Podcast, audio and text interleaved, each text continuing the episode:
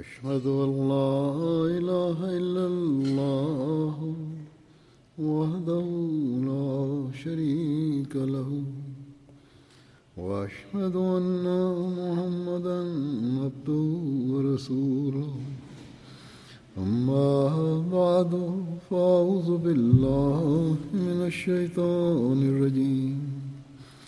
بسم الله الرحمن الرحیم تمام معزز مہمان، السلام علیکم ورحمۃ اللہ وبرکاتہ۔ اللہ تعالیٰ آپ سب کو ہمیشہ سلامتی سے اور امن سے رکھے۔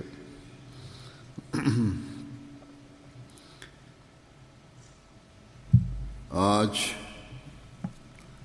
جماعت احمدیہ اس ہال میں اس فنکشن کا انعقاد اس لیے کر رہی ہے کہ اس شہر میں ان کو ایک مسجد بنانے کی اللہ تعالیٰ نے توفیق عطا فرمائی۔ ہے اور یہ خالصتاً جماعت احمدیہ کے لیے تو ایک مذہبی فنکشن ہے اور ان خوشی کا باعث ہے۔ لیکن مجھے یہ دیکھ کر بڑی خوشی ہوئی کہ اس شہر کے لوگ بھی بڑے کھلے دل و دماغ کے ہیں۔ اور انہوں نے جماعت احمدیہ مسلمہ کے اس مذہبی فنکشن میں جو ان کی مسجد ایک عبادت گاہ کی تعمیر مکمل ہونے کا فنکشن تھا اور اس کا افتتاح تھا، اس میں شامل ہونے کے لیے نہ صرف حامی بھری بلکہ شامل بھی ہوئے اور آج مجھے بہت سارے چہرے، اکثریت آپ کی جو نظر آ رہی ہے، اس بات کا ثبوت ہے کہ آپ لوگ اس شہر کے رہنے والے لوگ بڑے کھلے اور روشن دماغ کے لوگ ہیں۔ مسجد کے نام سے بعض دفعہ بعض لوگوں میں تحفظات بھی پیدا ہو جاتے ہیں۔ گو کہ اس شہر میں مختلف قسم کے لوگ آباد ہیں، مختلف مسلمان فرقے بھی آباد ہیں۔ اس کے باوجود جو تحفظات ہیں مسلمانوں کی طرف سے، وہ غیر مسلم دنیا میں پیدا ہوتے رہتے ہیں اور ان میں ہیں۔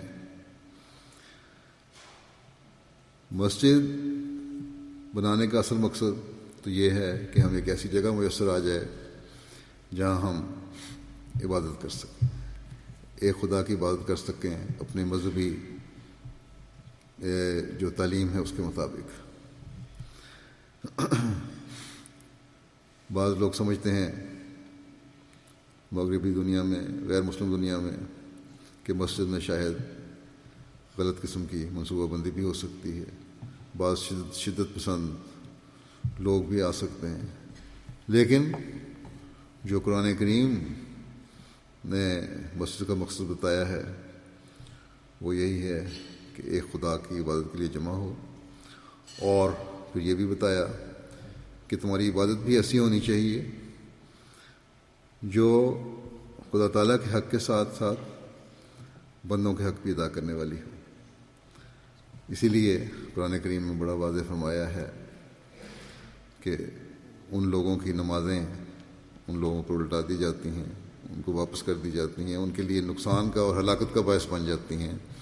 جو یتیموں کا خیال نہیں رکھتے، مسکینوں کا خیال نہیں رکھتے، غریبوں کا خیال نہیں رکھتے اور انسانی قدروں کا کسی بھی لحاظ سے خیال نہ رکھنے والے ہوں۔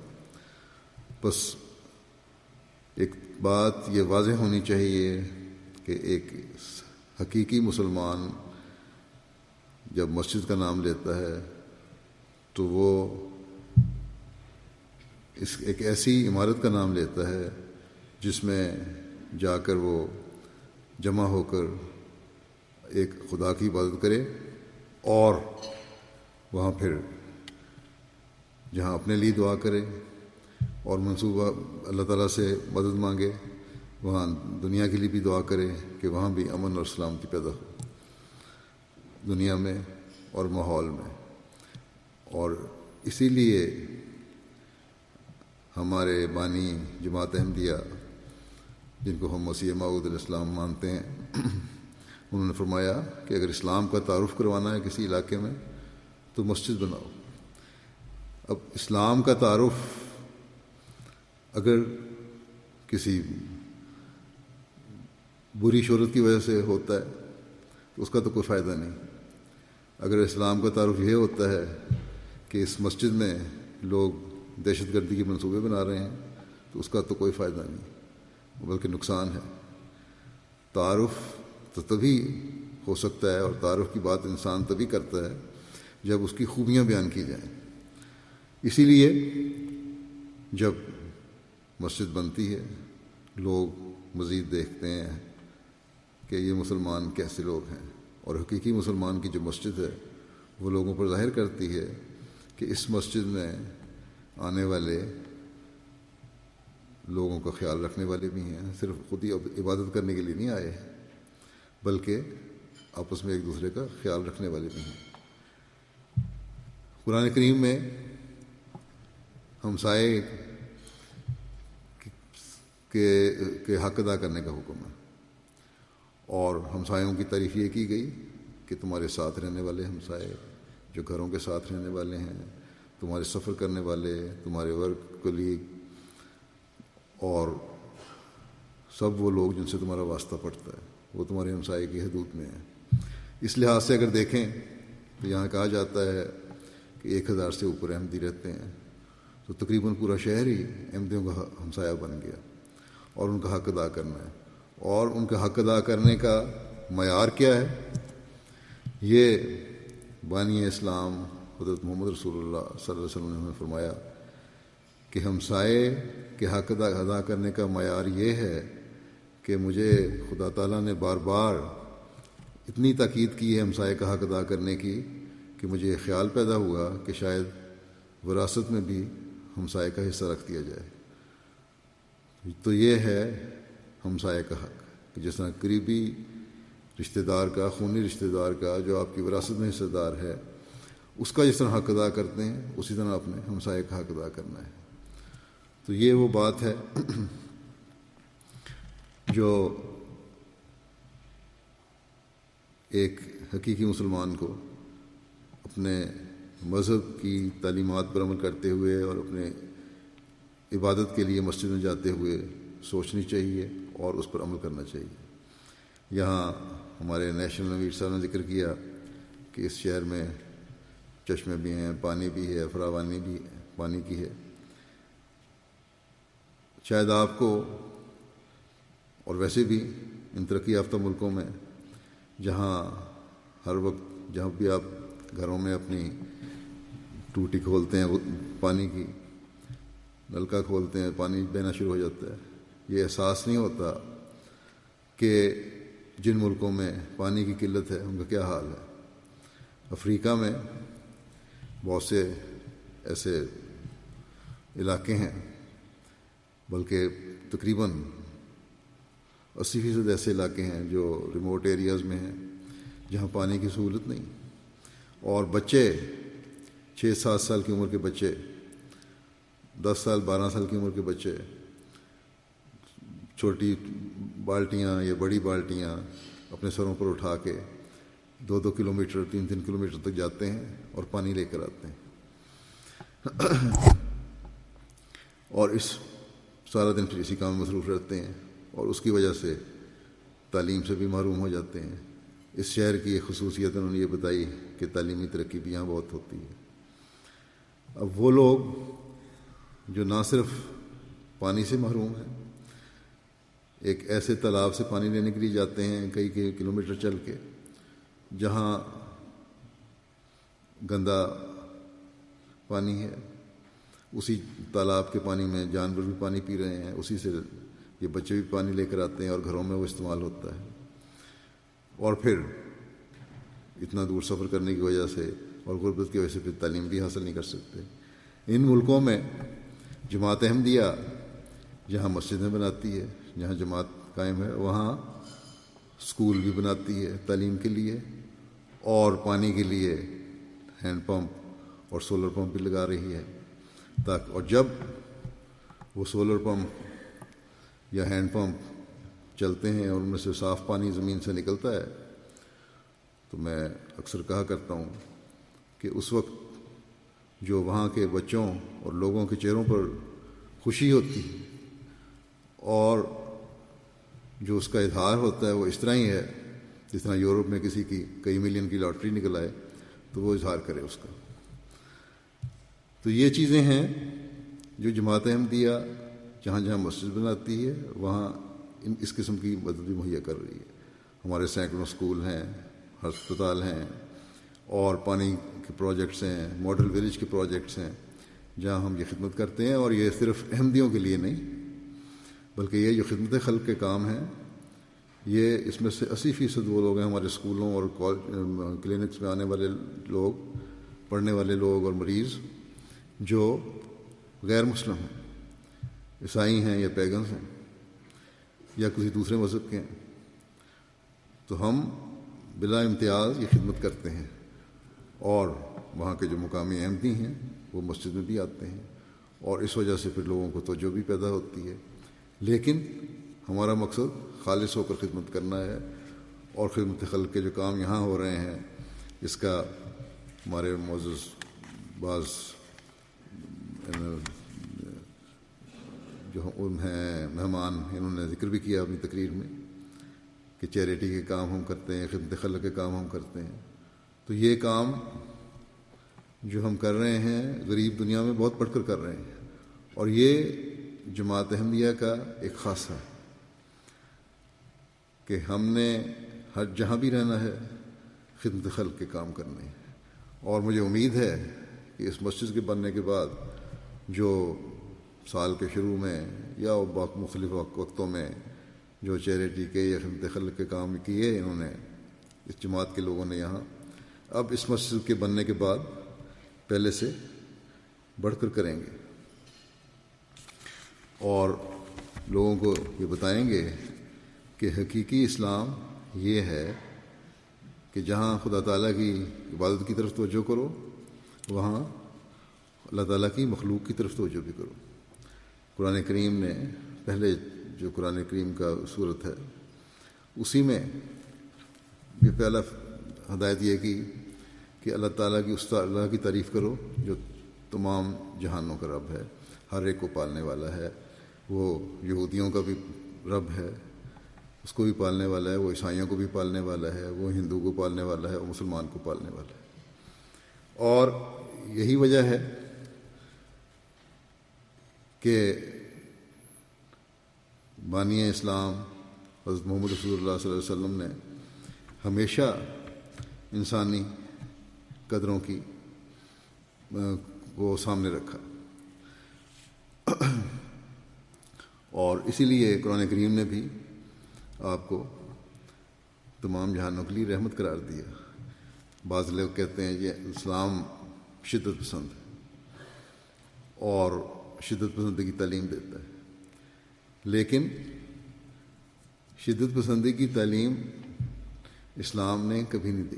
اگر ہم تاریخ دیکھیں اور انصاف سے اسلام کی تاریخ دیکھیں تو بانی اسلام صلی اللہ علیہ وسلم کے شروع کے تیرہ سال جو مکے میں تھے، انتہائی ٹارچر، پرسیکیوشن کے سال تھے۔ لیکن آپ نے اس کا جواب نہیں دیا۔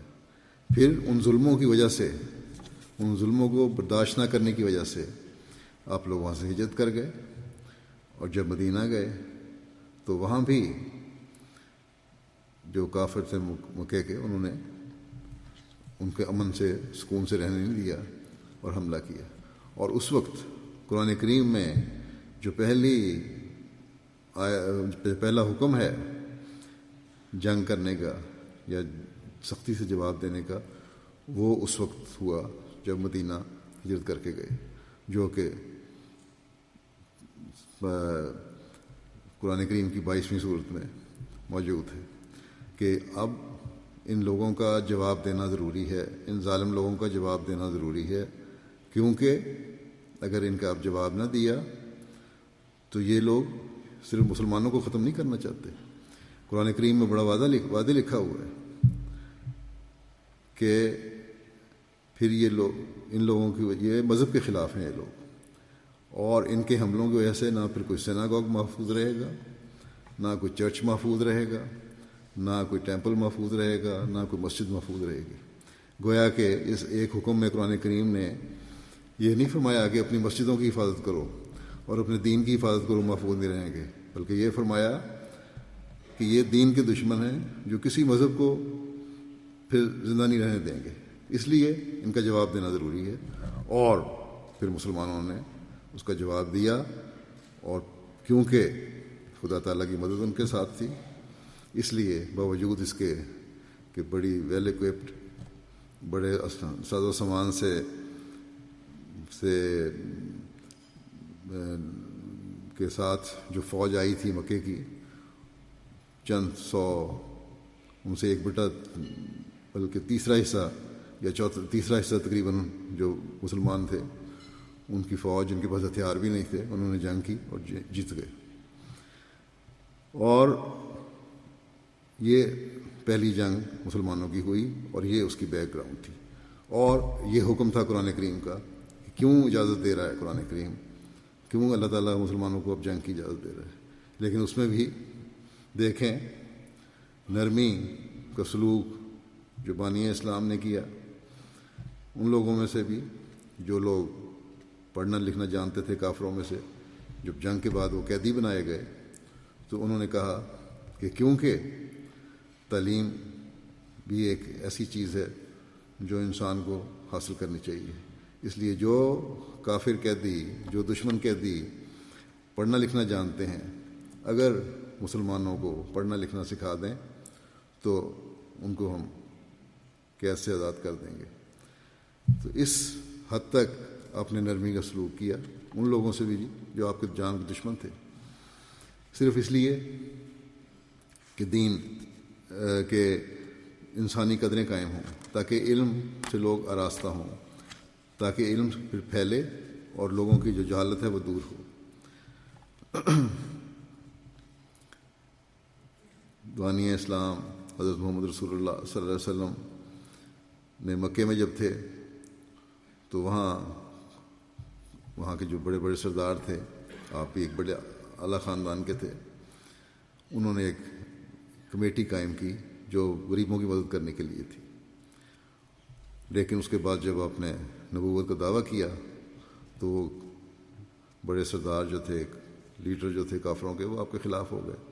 خیر اس سے وہ کام شاید کمیٹی سے نکال دیا گیا، لیکن غریبوں کی مدد کا آپ کو اس قدر احساس تھا کہ مدینے آ کے بھی کوئی ذکر ہوا غریبوں کی مدد کا، اور کہ اس طرح ہم کس طرح ہمیں آرگنائز کرنا چاہیے چیریٹی کے کام، کس طرح ہمیں غریبوں کے بہتری کے کام کرنے چاہیے۔ آپ نے فرمایا کہ وہ لوگ جن کے ساتھ میں نے ایک معاہدہ کیا تھا اور ہم نے ایک کمیٹی بنائی تھی اور غریبوں کی مدد کیا کرتے تھے۔ وہ لوگ باوجود اس کے کہ میرے اب مخالف ہیں اور باوجود اس کے کہ مجھے نبوت کا مقام اللہ تعالیٰ نے دیا ہے، باوجود اس کے کہ ایک بڑی تعداد مسلمانوں کی میرے ماننے والی ہے اور میں مدینہ میں اس حکومت کا سربراہ ہوں، لیکن اگر وہ مجھے بلائیں تو آج بھی میں انسانیت کی خدمت کے لیے ان لوگوں میں شامل ہونے کو تیار ہوں، ایک ممبر کی حیثیت سے بھی۔ عہدے دار کی حیثیت سے نہیں، بلکہ ایک ممبر کی حیثیت سے۔ تو یہ مقام تھا آپ کا۔ پھر آپ کی نرمی کا یہ حال تھا۔ کس طرح آپ نے لوگوں کو اس علاقے میں انٹیگریشن کے لیے بھی کام کیا؟ انٹیگریشن کی باتیں بھی یہاں بہت ہوتی ہیں۔ انٹیگریشن اصل میں تب پیدا ہوتی ہے جب دوسروں کے جذبات کا بھی خیال رکھا جائے۔ ایک جگہ آپ تو بیٹھے ہوئے تھے تو ایک جنازہ گزرا کسی بچے کا۔ تو حضرت محمد رسول اللہ صلی اللہ علیہ وسلم کھڑے ہو گئے۔ آپ کے ساتھی وہاں بیٹھے ہوئے تھے۔ انہوں نے کہا کہ یہ تو ایک یہودی کا جنازہ تھا، ایک یہودی بچے کا جنازہ تھا۔ آپ کھڑے ہو گئے اس کے احترام میں۔ تو آپ نے فرمایا، کیا یہ یہودی بچہ انسان نہیں تھا؟ اس لیے میں کھڑا ہوا ہوں کہ ہمیں انسانی قدروں کو سمجھنا چاہیے۔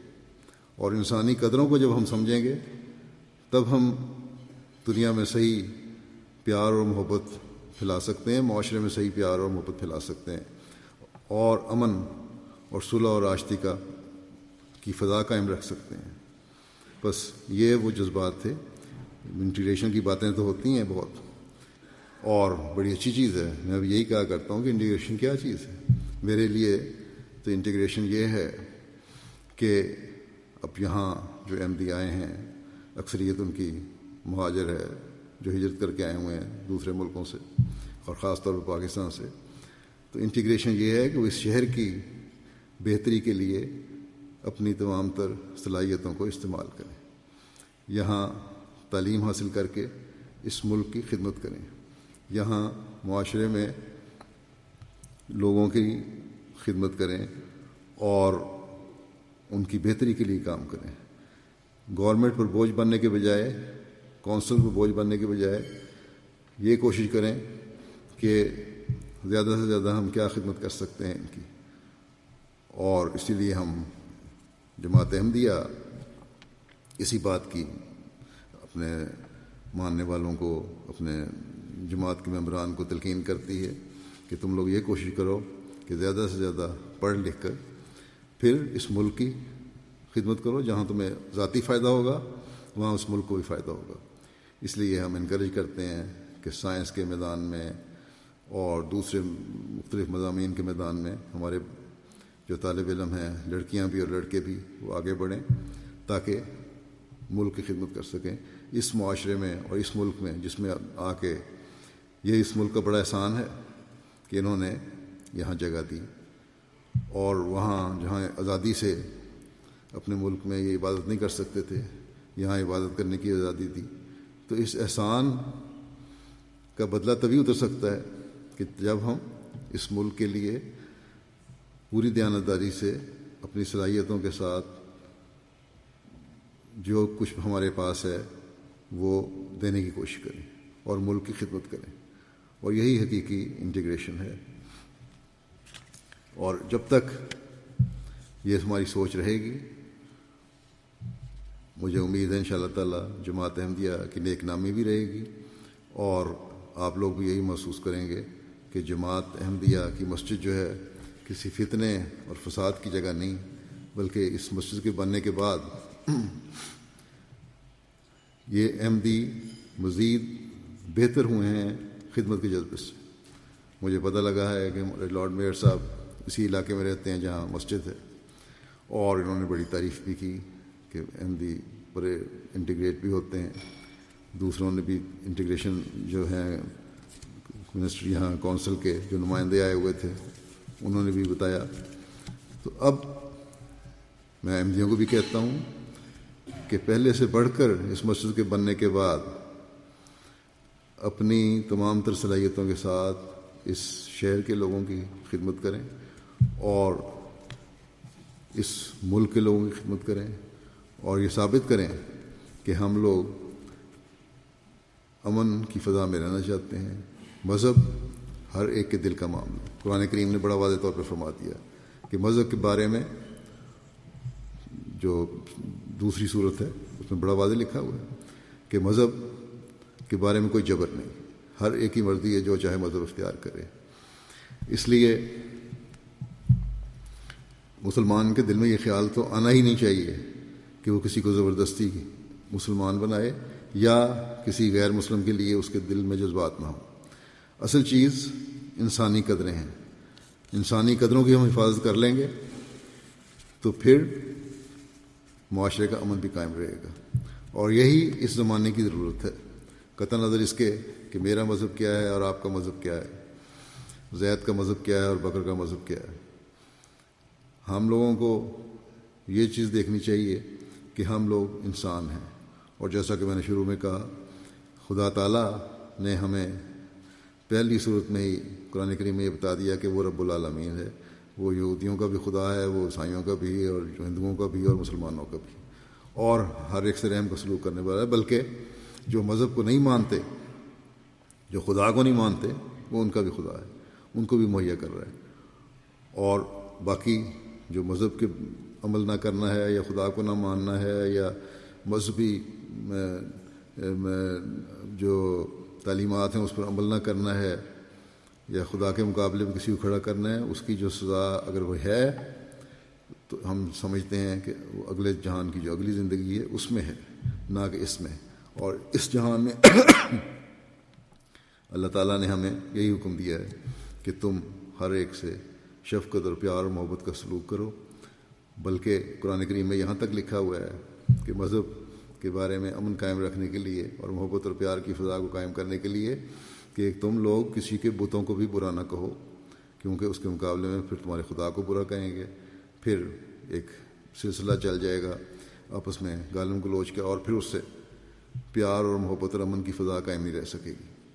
اس لیے قرآن کریم کی اگر تعلیم کو دیکھیں تو وہاں تو ہر جگہ یہی نظر آئے گا کہ جتنی نرمی کی تعلیم ہے، وہ اس کو ہم، اس پر ہمیں عمل کرنا چاہیے۔ اور یہی ہماری جماعت احمدیہ کی تعلیم ہے، اور یہی جماعت احمدیہ کی تعلیم ہے جس کو ہم دنیا میں اسلام کے حوالے سے پھیلاتے ہیں۔ اور یہی تعلیم ہے جس کو ہم، جس پر ہم عمل کرنے کی کوشش کرتے ہیں۔ اور میں، جیسا کہ میں نے کہا، میں امید رکھتا ہوں کہ ہمارے یہاں کے رہنے والے احمدی پہلے سے بڑھ کر اس مسجد کی تعمیر کے بعد اس تعلیم پر عمل کرنے کی کوشش کریں گے اور اس علاقے میں، اس شہر میں جو اسلام کی پیار اور محبت کی تعلیم ہے اور ان کے اپنے رویے جو ہیں اپنے دوستوں سے پہلے سے بڑھ کر پیار اور محبت کو پھیلانے والے ہوں گے اور میں دعا بھی کرتا ہوں کہ اللہ تعالیٰ ان کو یہ توفیق بھی فرمائے۔ شکریہ۔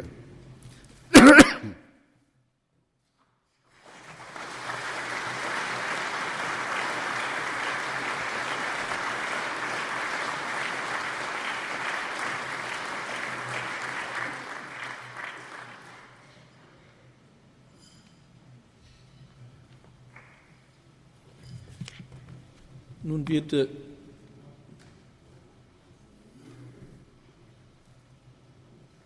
Nun wird seine Heiligkeit uns äh, ein, ein stilles Gebet leiten.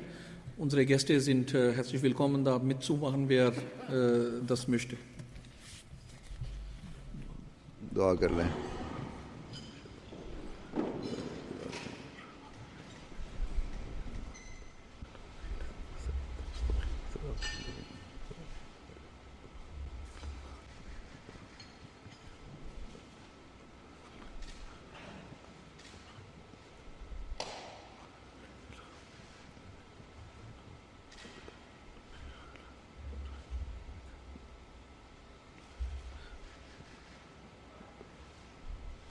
کر لیں آمین